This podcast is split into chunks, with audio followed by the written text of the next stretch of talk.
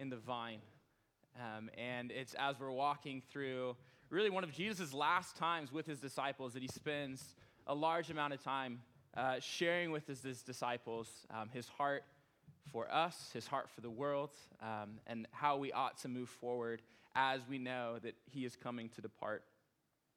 Um, so we're going to be in John 14, verses 15 through 31 tonight, uh, this morning. And if you have a Bible that you picked up as you came in, it'll be on page 586. And we're going to start uh, together by reading the passage. And in, in honor of the Lord's word, uh, I ask you guys to all stand with me um, as we read this morning from John 15.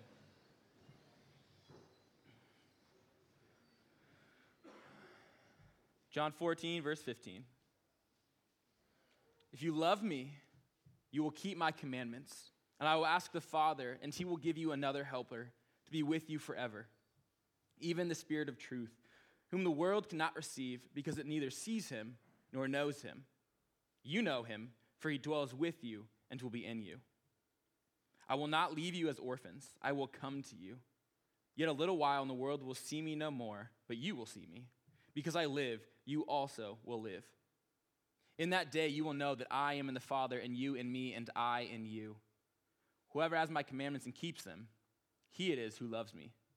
And he who loves me will be loved by the Father, and I will love him and manifest myself to him. Judas, not Iscariot, said to him, Lord, how is it that you will manifest yourself to us and not to the world?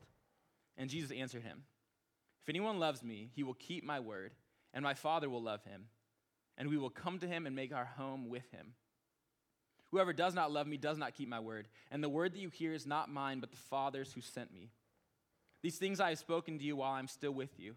But the Helper, the Holy Spirit, whom the Father will send in my name, he will teach you all things and bring to your remembrance all that I have said to you.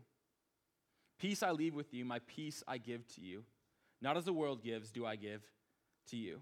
Let not your hearts be troubled, neither let them be afraid. You heard me say to you, I'm going away and I will not be with you. If you loved me, you would have rejoiced because I'm going to the Father, for the Father is greater than I. And now I've told you before it takes place, so that when it does take place, you may believe. I will no longer talk much with you, for the ruler of this world is coming. He has no claim on me. But I do as the Father has commanded me, so that the world may know that I love the Father. Rise, let us go from here. You guys may be seated.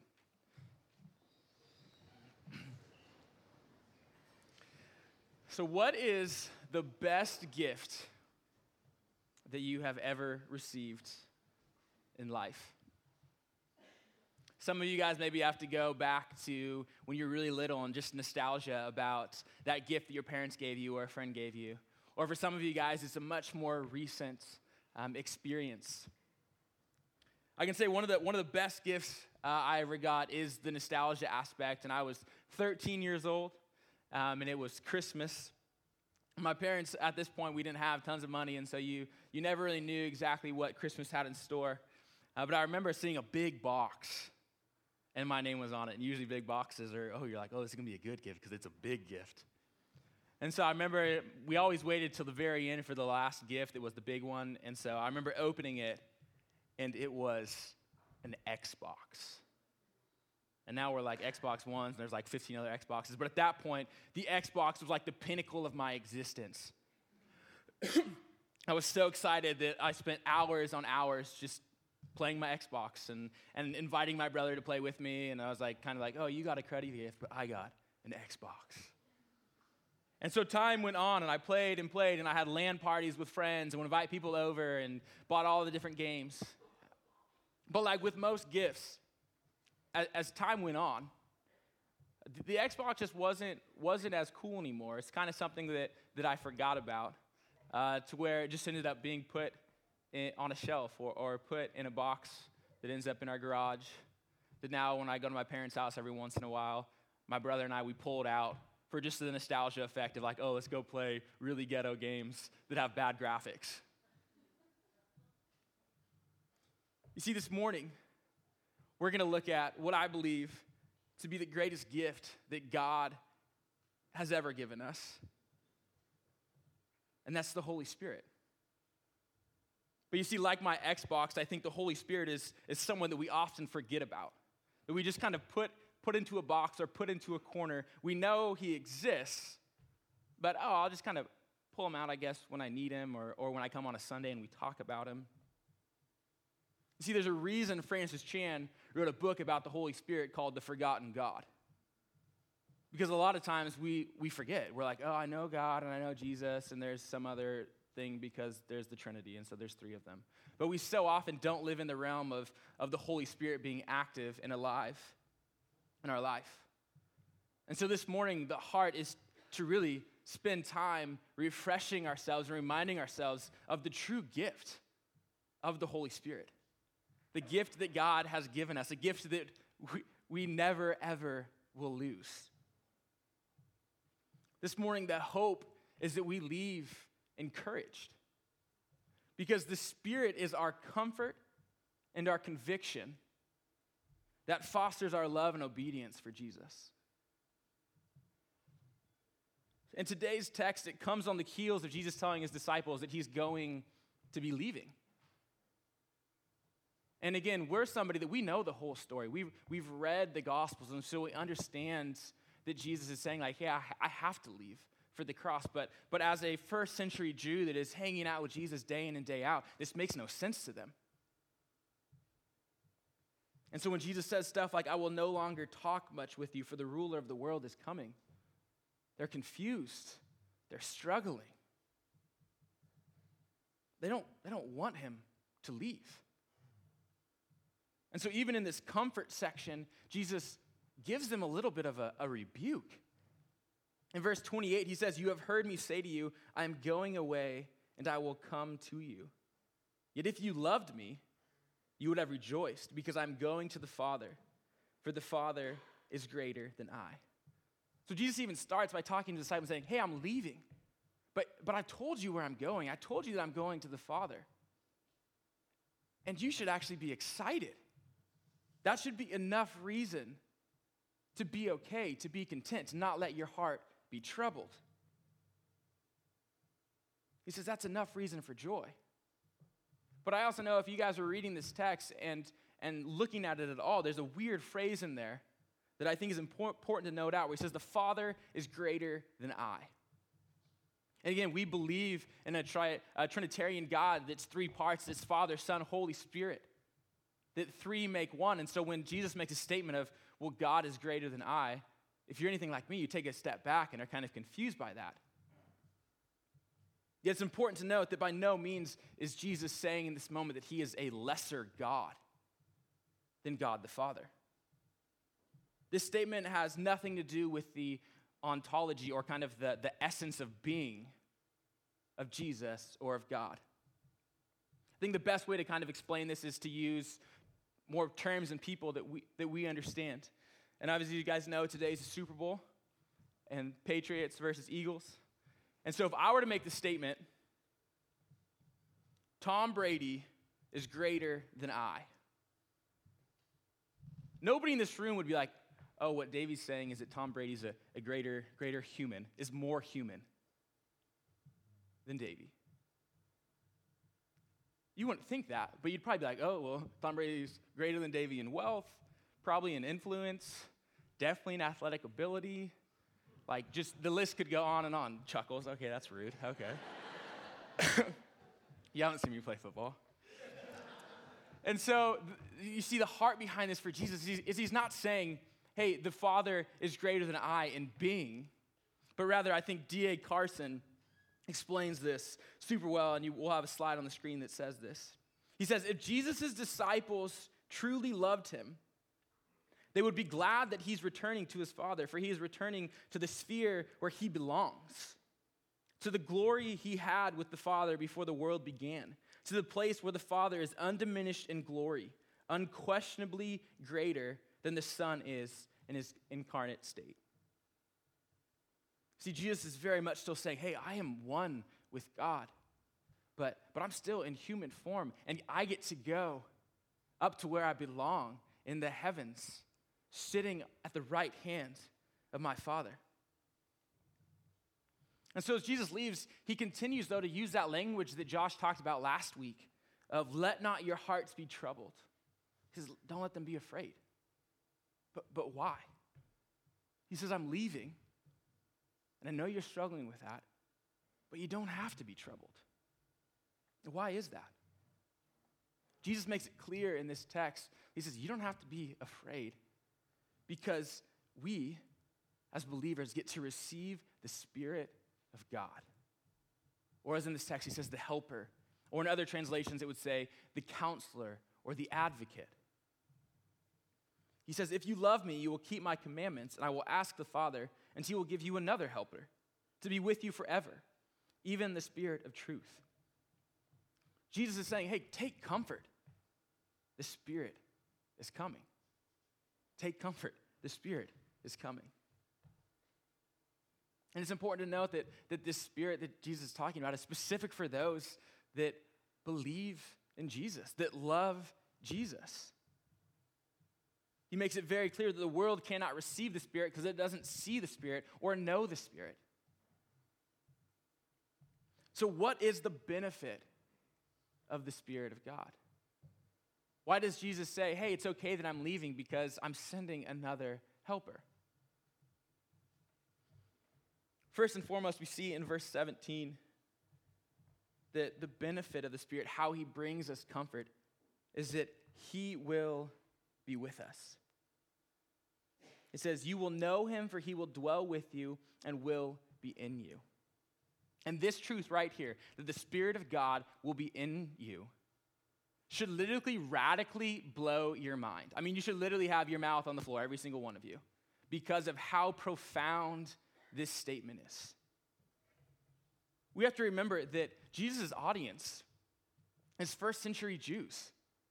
And so, for them, when they hear the Spirit of God, when they hear that, they automatically think of the Holy of Holies, which is a room within the temple that only a priest can go into. And not only is he a priest, but he's the high priest. So, the priest among priests. And he can go in there for one day out of the whole year to go into the presence of God. And not only that, but when he would go in there, they would usually tie a rope around him because they're like, hey, there's a good chance he might actually die while he's in the presence of God. And so we got to make sure we can pull him out because we can't go into the room. And so they're saying, this God, the God, the Holy of Holies, that God is coming to live within you. Like the God of the universe is living within you. Like, look at how profound that statement is. And there's a huge beauty to that statement as well, because if we know that the God of the universe, he says, is coming to live within us forever, then that speaks to those that are broken and those that are hurting from loneliness. If you're here today and struggling with feeling alone or, or feeling like the outcast, for the college student that's left home left everything they know to come to this university, to maybe be in a dorm room where they don't really know the person they're living with, and struggling to find community, feeling like you're one face in 500 in a classroom. Or for the person in their mid 20s or 30s, that again, Corvallis is not always the most welcoming place because you're like old at the age of 25. and you struggle with finding community and feeling alone. Or for the stay at home mom that's like, I love my children, but I'm stuck with my children 24 7, and I want to try to find some community outside of that. You see, we all understand loneliness. I think we all go through seasons of this. And that's what's so encouraging about this text and so encouraging about the Spirit is he says, Hey, I'm right here. I'm with you. And I'm never going to leave you. So, Jesus, the Spirit, can speak in to your loneliness this very day. We just have to open our eyes to realize that, hey, the Spirit isn't in some shelf or some box, but He's literally right here. We also get to see how Jesus or how the Spirit brings us comfort uh, because, kind of through Him, we actually get to see Jesus. There's so much language in this text of this unity and this picture of Father, Son, Holy Spirit, and some of it is messy as we're trying to understand how do all three intermix. But in verse 20, he says, In that day, and he's speaking about the ascension. So after he raises from the dead, and then goes up to join his Father. He says, After that day, you will know that I am in the Father, and you in me, and I in you. See, when the Spirit leaves, I mean, when Jesus leaves, the Spirit actually helps us see Jesus, see Jesus within our, within our own lives, and see Jesus at the world around us. And then lastly, the Spirit teaches us and helps us remember the words of Jesus. In verse 26, he says, But the Helper, the Holy Spirit, whom the Father will send in my name, he will teach you all things and bring to remembrance all that I have said to you. And in verse 17, we see that he says he is the Spirit of truth. And so, not only is the Spirit of God residing within you, and that can bring joy and hope in the midst of loneliness, but he also is the Spirit of truth that will speak directly to you to be that guide of truth, to be that counselor that helps you actually remember the very things that Jesus has said. And this is so profound, especially for those in the first century, because the Spirit is going to come to help them actually understand what Jesus has said, to make sense of the resurrection, to actually write the very words that come on these pages. What very makes up the words of the Bible, as the Spirit helps guide them in that. And the Spirit helps guide us today to understand that that is true, that that is noble, that that is worthy, that that is of Jesus. You see, the Spirit gives us confidence in the gospel. The Spirit helps us love and obey Jesus. Yet it's important to note that when Jesus mentions the Holy Spirit coming, when he says, Hey, my Father will send another helper, another advocate, another counselor. It comes with an if statement before that, where Jesus makes a profound statement If you love me, you will keep my commandments. If you love me, you will keep my commandments. He actually says some version of this four times within this section. You can see all the different references up on the screen. But in 15, he says, If you love me, you will keep my commandments. In 21, whoever has my commandments and keeps them, he it is who loves me. 23, if anyone loves me, he will keep my word. And then, kind of the inverse of it, whoever does not love me does not keep my words. So the question is what does this say about your relationship with Jesus? What does this say about you? Do, you? do you have a relationship with Jesus? As you look at this and you say, okay, if my love for Jesus equals my obedience, my following of his commands, where does that put me at? We tend to fall into what I believe is two different camps as we respond to this question. One kind of being those that are licentious and those that are legalistic. The first one of those that are licentious, um, it's really this idea we don't actually really care about the commands of God. We don't really care about his words. And I don't think we would ever just come out and say, oh, yeah, what Jesus said, I actually don't care about. But when we look at how we live our lives, that's ultimately what our lives are saying. We use this mantra of, of love wins and allow that to mean, hey, anything I do outside of that, like it's all good because love wins in the end. You see, we take Paul's statement in Romans where he says, should we sin more so that grace may abound all the more? And we're like, yep, let's do that. We take the opposite of what the heart is of the message. You see, love God, but don't care about his commands. How does that actually go together? That's like me saying, Oh, I love Anna, but anytime she asks me to do something or tells me to do something, I'm like, No, I'm good, thanks. You'd be like, What? You love her, but you don't do anything for her? That doesn't make any sense.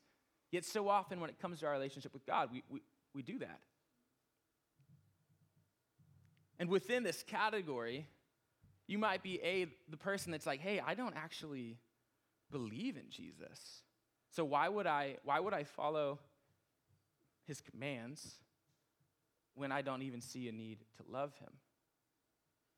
And if you're here this morning and you're in that boat, like keep wrestling through what this text is saying and keep wrestling through what we spend Sunday after Sunday talking about. Because you don't have to be stuck in the spot of, hey, I don't actually need to love God or I don't need to understand his commands. Because God is actually inviting you into the most loving relationship you can ever be a part of. He's inviting you into a relationship that you get to embrace, again, the God of the universe coming within you.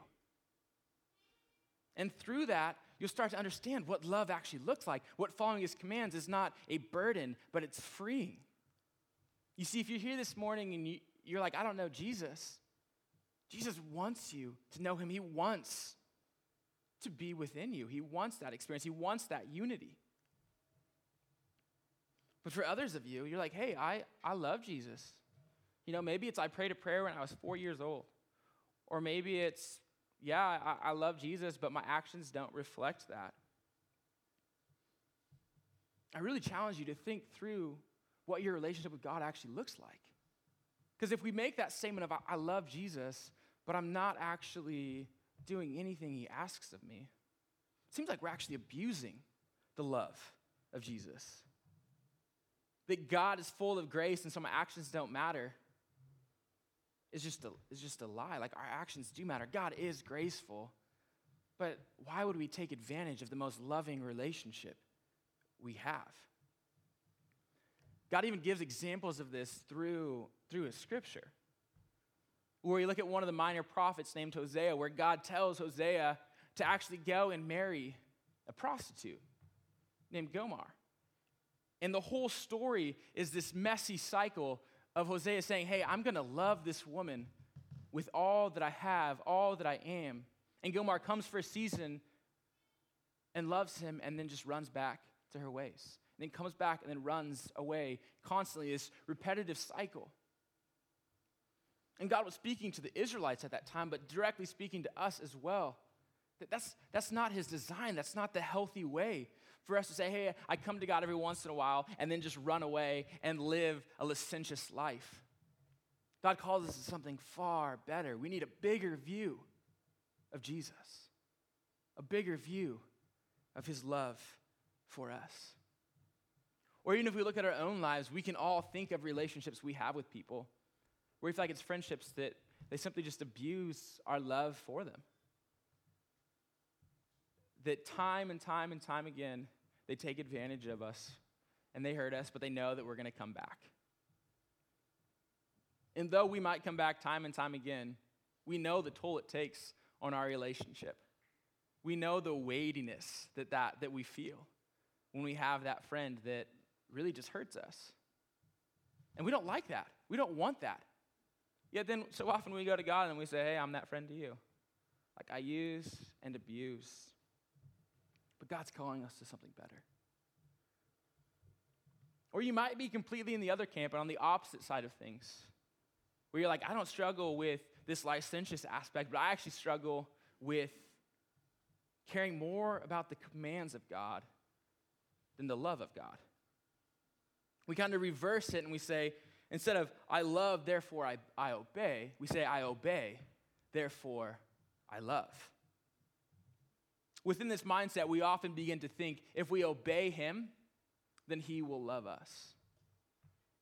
If we obey him, then, then he will love us. Yet we see that keeping God's command is not the same as actually loving God. They're actually very different. See, we can actually live out of the love of God. We can't live out of the love of God because in this mindset of an legalistic mindset, which I can be honest is where I so often find myself, is it becomes a relationship of guilt and shame as you try to live up to these commands and then fail. And try to live up to these commands again and then fail. But God's not saying, hey, you have to do my commands and then I'll love you. But He says, hey, if you love me, you'll keep my commands. It's the reverse. It's out of a love and an affection for Jesus that leads to an obedience of Jesus. Yet, those that fall into the legalistic category, we just get that flipped. We become so focused on the work aspect of life that we actually miss out on the love aspect of a relationship. Our relationship can so often be based, based on fear. Our obedience isn't based on love, but it's actually based on being afraid of God and afraid of what might happen if I fail Him. We view God as the abusive person that we don't want to disappoint. Yet we know God is anything but an abusive father. He's not that person in, our lives. He's a loving father. He's the father that after you've walked away or after you've tried to live a perfect life, he still has his, own, his arms open in both situations and says, Hey, come. Come to the feast. Come celebrate. So I encourage you to examine yourself. Which camp do you fall into? Are you taking advantage of God's love and in turn actually missing out on the true love of Jesus? Are you missing out on the beauty of obedience?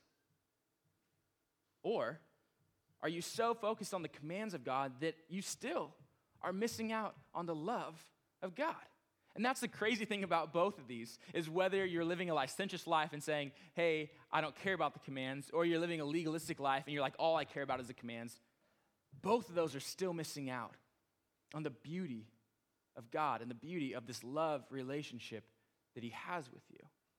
I mean, he uses the imagery of him being the groom and us being the bride for a specific reason to help us understand the beauty of this love relationship that ought to exist between us and our God.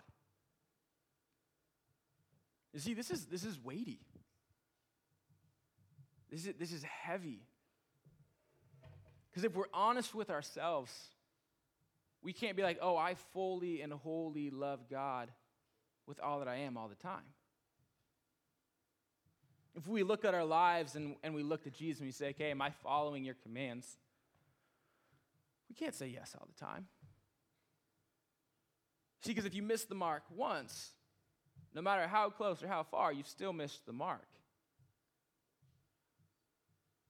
Yet the beauty of this passage and the beauty of Jesus, the beauty of the gospel, is he doesn't leave you there.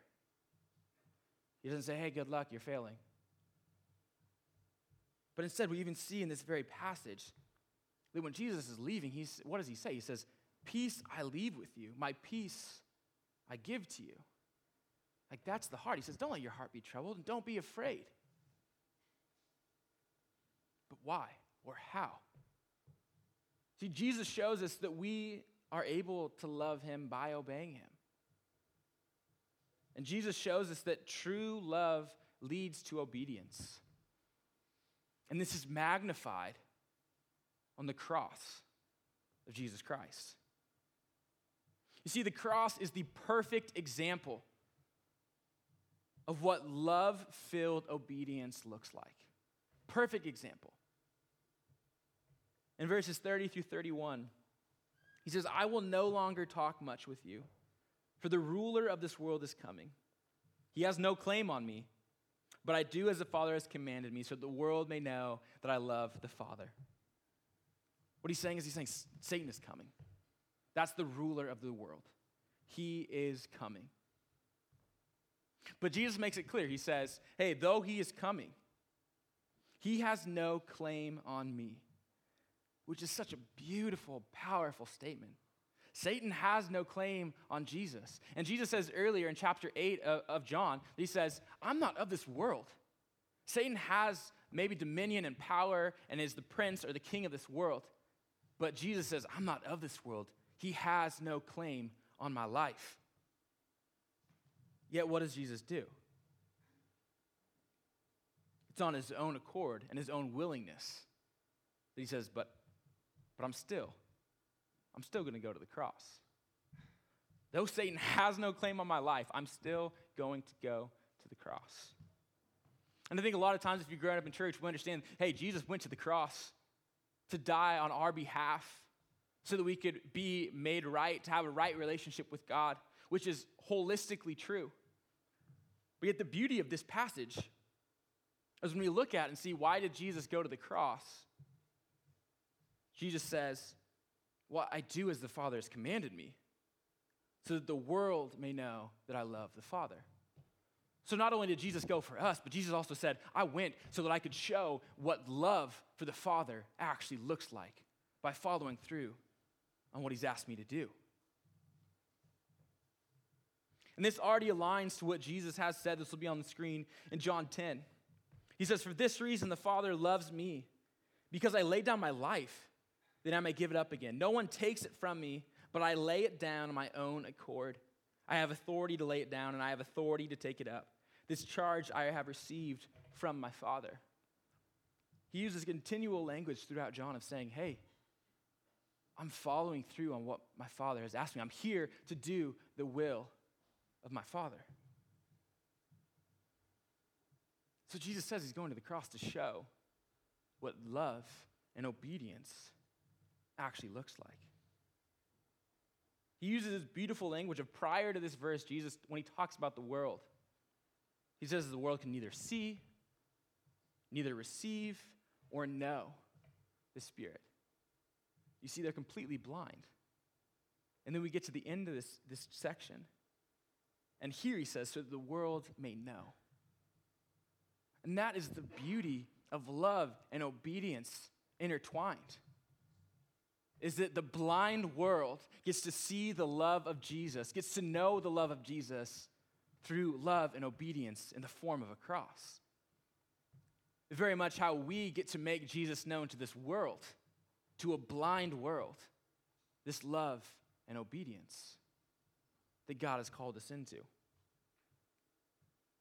The cross is so powerful because we really see that obedient love is so powerful that even the blind world will get to see Jesus and what Jesus' love for the Father looks like. Jesus was the ultimate example of showing us what obedience, obedient love looks like. He loved the Father so much that he willingly went to the cross, that he said, I'm going to follow through on what you've asked me to do because of love. Yet, not only is Jesus the perfect example for us of what loving obedience looks like,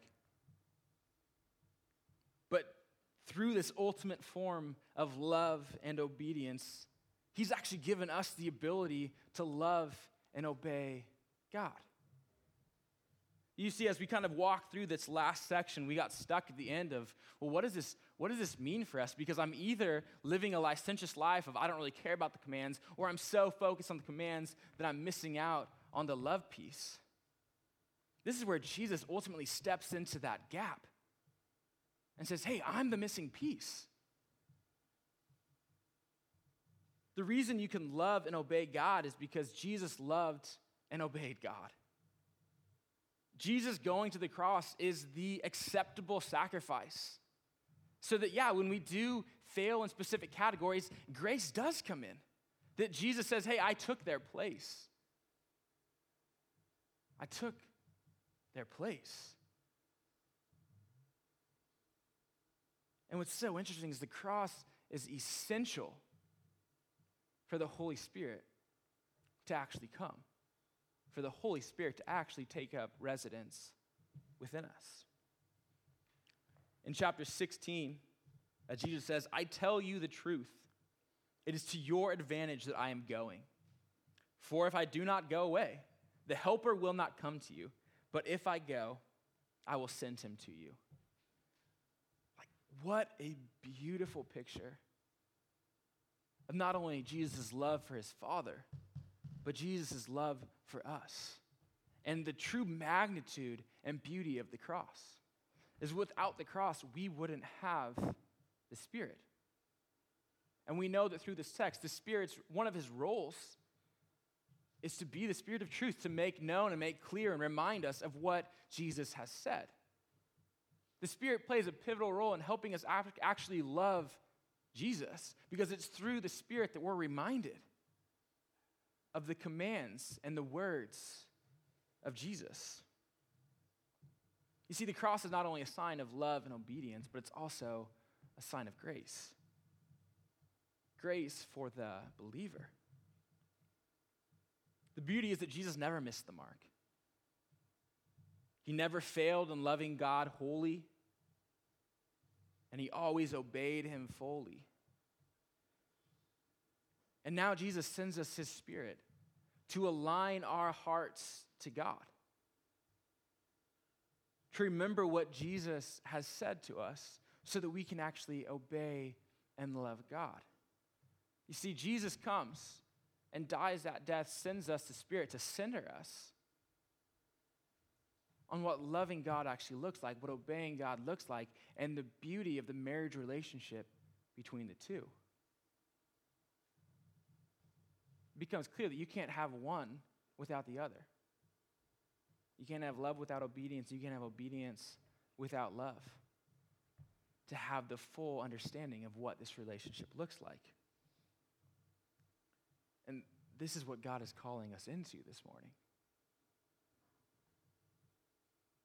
Do you not see the greatest gift that God has ever given us in sending us His Spirit? We literally have the God of the universe residing within us. So, my question is have you forgotten about the Spirit? Have you forgotten about the one living inside of you? Is he a blessing in your life? For some of you in this room, he's, he's in a box or he's high up on the shelf.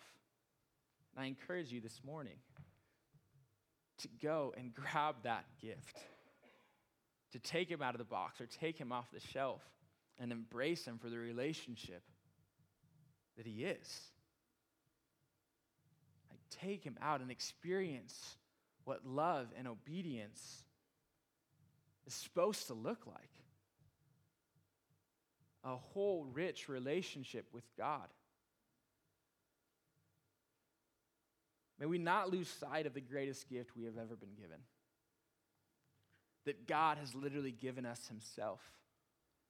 And through His Spirit, we get that comfort and that conviction that ultimately fosters a true love and obedience for Jesus.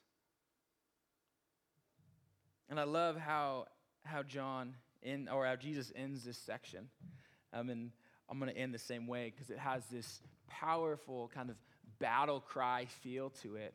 Um, as I talked with Josh about my text this week, uh, we both had the mindset um, of thinking of an epic movie, The Braveheart, and at the end where he just screams out freedom as he goes to his death, knowing that he brings freedom. And it's in this same kind of tone that we get to the end of this section, where Jesus finishes and he says, Rise, let us go from here. Let's pray.